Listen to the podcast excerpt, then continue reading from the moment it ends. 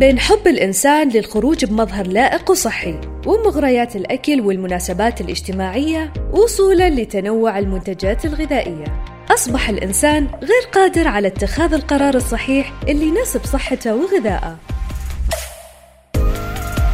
في بودكاست دايت راح نوقف بالوسط ونقدم لك أفضل النصائح والحلول وأنت عليك تتخذ القرار اللي يناسبك.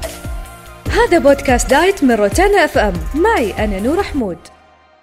حياكم الله مستمعينا من جديد في بودكاست دايت في كل مكان. بداية شكرا لكل اللي استمع لنا في حلقاتنا السابقة وأبدى رأيه فيها. يسعدنا اشتراككم في البودكاست حتى توصلكم حلقاتنا الجديدة مباشرة عند نشرها على منصات البودكاست. اليوم راح نتكلم عن حمية جديدة وهي حمية النقاط. واللي تعتبر من أكثر أنظمة الدايت شعبية على مستوى العالم. أطلق عليها البعض اسم رجيم المشاهير لاعتمادها من العديد من المشاهير حول العالم وكانت نتائجها مذهلة. في هذه الحلقة من بودكاست دايت راح نتعرف معكم أكثر على حمية النقاط ما هو نظام الغذاء فيها وهل له أضرار على جسم الإنسان؟ هل تناسب جميع الأشخاص؟ وكم سوف نفقد من الوزن بعد اتباعها؟ وما هي أفضل النصائح لاتباعها؟ كل هذه النقاط راح نتكلم عليها بشكل مفصل مع أخصائية التغذية رولا الساعاتي. أهلا وسهلا فيك. آه، يسعدني طبعا أنه اليوم تنضمي لنا في آه، بودكاست دايت. آه، راح ناخذ التفاصيل إن شاء الله بما يخص حمية النقاط. أهلا وسهلا فيك. مرحبا فيكي نورة وشكرا للاستضافة. أنا كتير كمان متحمسة لأحكي أحكي لكم عن هذا الدايت وشو أبرز النقاط فيه. جميل. في البداية حابين نعرف آه، ما هو رجيم النقاط المعروف برجيم المشاهير؟ هلا أول شيء نورا أنا بدي أقول لك إنه في آلاف الدايتات تم يعني تداولها بالآونة الأخيرة وجابت نتيجة معظمها جاب نتيجة. بس من أكثر الدايتات اللي صار الناس يحكوا فيها وعن جد آه، المشاهير أكثرهم اتبعوها هو رجيم اسمه رجيم النقاط. شو هذا رجيم النقاط؟ رجيم النقاط هو عبارة عن آه، أول شيء رجيم فرنسي تم اختراعه بفرنسا. تمام؟ آه آليته إنه هو ينزل الوزن وأيضا لحتى يكون في مراقبة للوزن يعني يسموه Weight Watchers إنه بيراقب الوزن مش بس بينزل الوزن. آليته شو هي؟ آليته هي إنه اعتماده يبدل السعرات الحرارية بالأطعمة ويقابلها بنقاط معينة. تمام؟ جميل. يعني يبدل السعرات الحرارية إلى نقاط. إلى نقاط. مم. لحتى يسهل على الناس اللي تتبع هذا الدايت أنه أنا عندي هالنقاط المعينة اللي بدي أخذها اليوم آه آه هيك فيها هالأغذية هالقد نقاط. جميل طيب أحب أعرف كيف يعمل رجيم النقاط على إيش يعتمد في الغذاء أكثر شيء اعتماد هذا النوع من الرجيم على الأغذية القليلة جدا بالسعرات الحرارية م. والغنية بالألياف وطبعا بدنا نقول إنه الأغذية القليلة جدا بالدهون الأغذية القليلة جدا بالنشويات أو م. الكربوهيدرات م. بيكون آه هذا الدايت معتمد عليها. ليه؟ لأنه بما أنه هو رجيم نقاط فكل ما كان آه كانت الأغذية قليلة بالسعرات الحرارية م. كل ما نحن آه صار في عنا نقاط أكثر لنأكل أكثر جميل حلو. يعني مثلا أنا تبعت نظام رجيم النقاط okay؟ تمام. أكلت مثلا لنفترض آه، برجر. تمام. كم راح ينخصم من آه من النقاط. حقتي؟ تمام. وكم راح يتبقى لي؟ أنا ممكن آكل بس برجر وتبقى لي نقطة واحدة بس في في التفاحة. بالضبط. ما هي في له كتير يعني فينا نحكي عن له إيجابياته وله سلبياته. جميل. أي نوع دايت.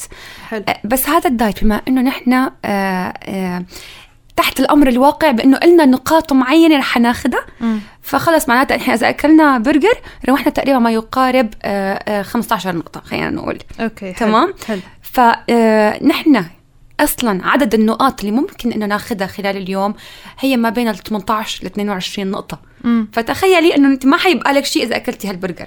جميل بطلنا ناكل برجر. طيب إيش الفرق بين النقاط والسعرات الحرارية؟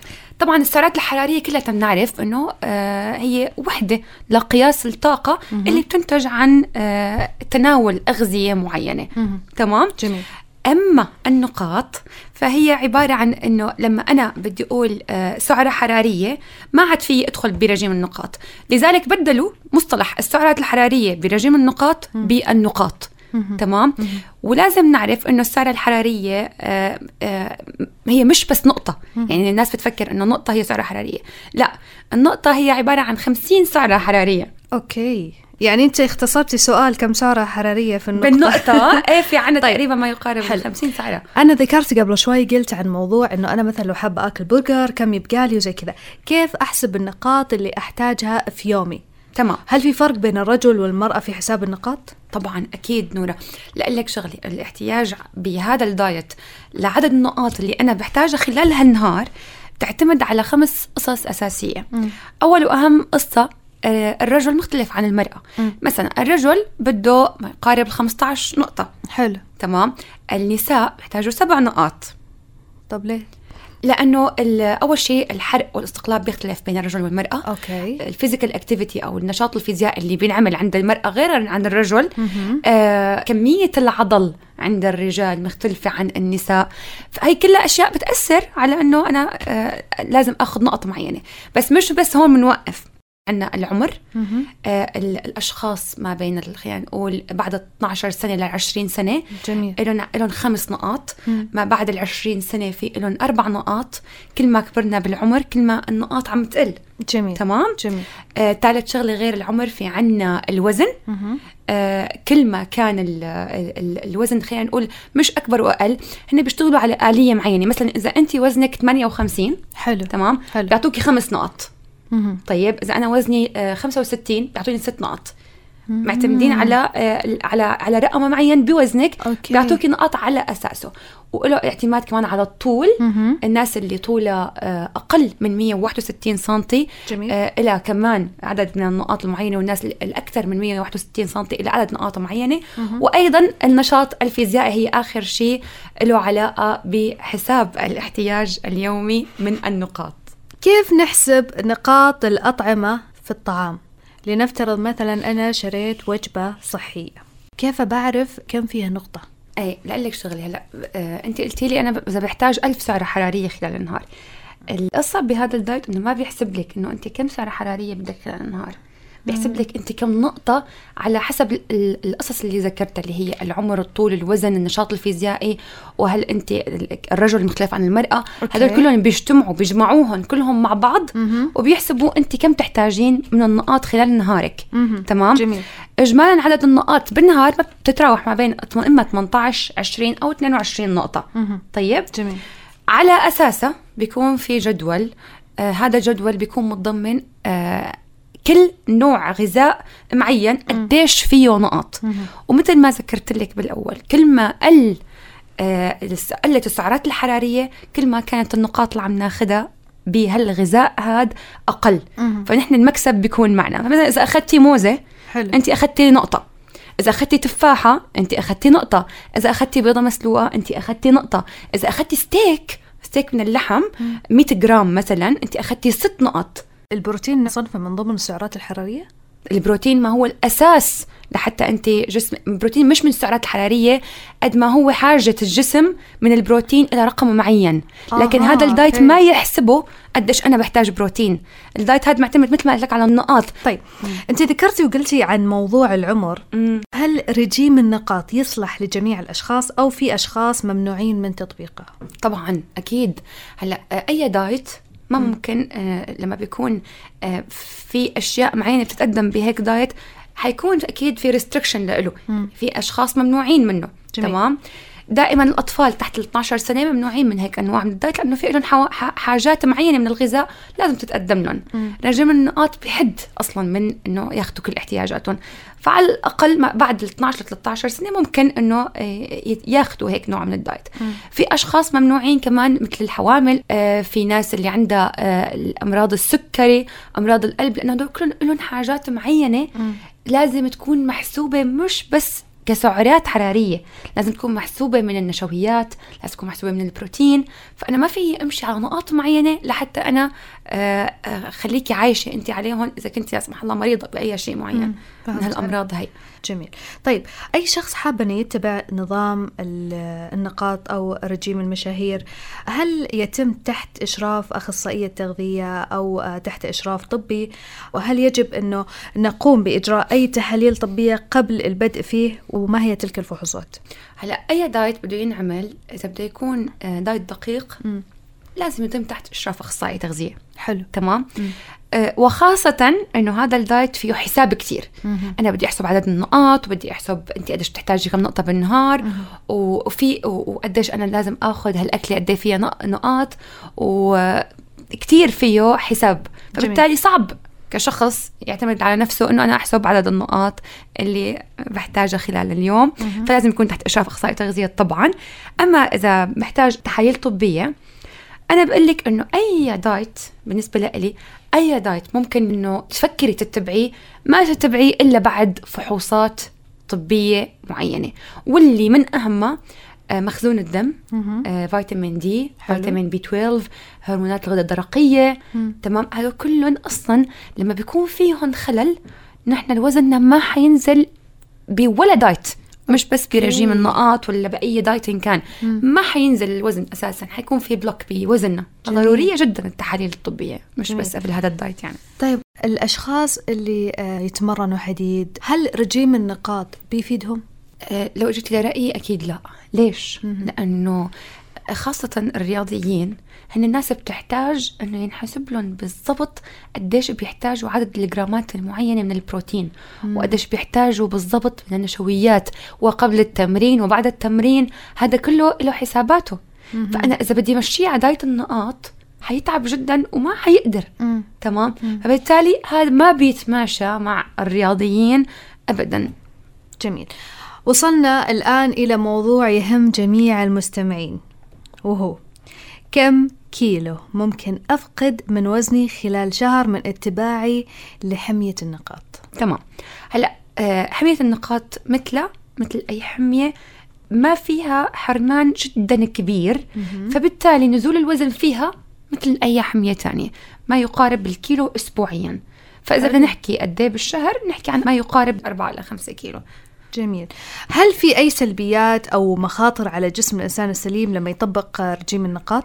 هلا خليني أقول لك شغلة على بالنسبة لرجيم النقاط مم. آه، سلبيته في لك سلبية واحدة ممكن تأثر على الجسم جدا اللي هي واللي هي إنه أنا مجرد أنا عم بتبع رج- رجيم هالنقاط هي فأنا ماني عم راعي توزيع الوجبات بطريقة صح مم. ماني عم راعي انتظامي بالوجبات بطريقة صح مم. يعني أنا لما بكتب دايت regular diet عادي نظامي أنا بنظم الوجبات فطور غدا وعشاء وسناكات هون عم يراعوا بهذا الدايت فقط عدد النقاط وهذا أهم شيء عندهم. مم. تمام؟ مم.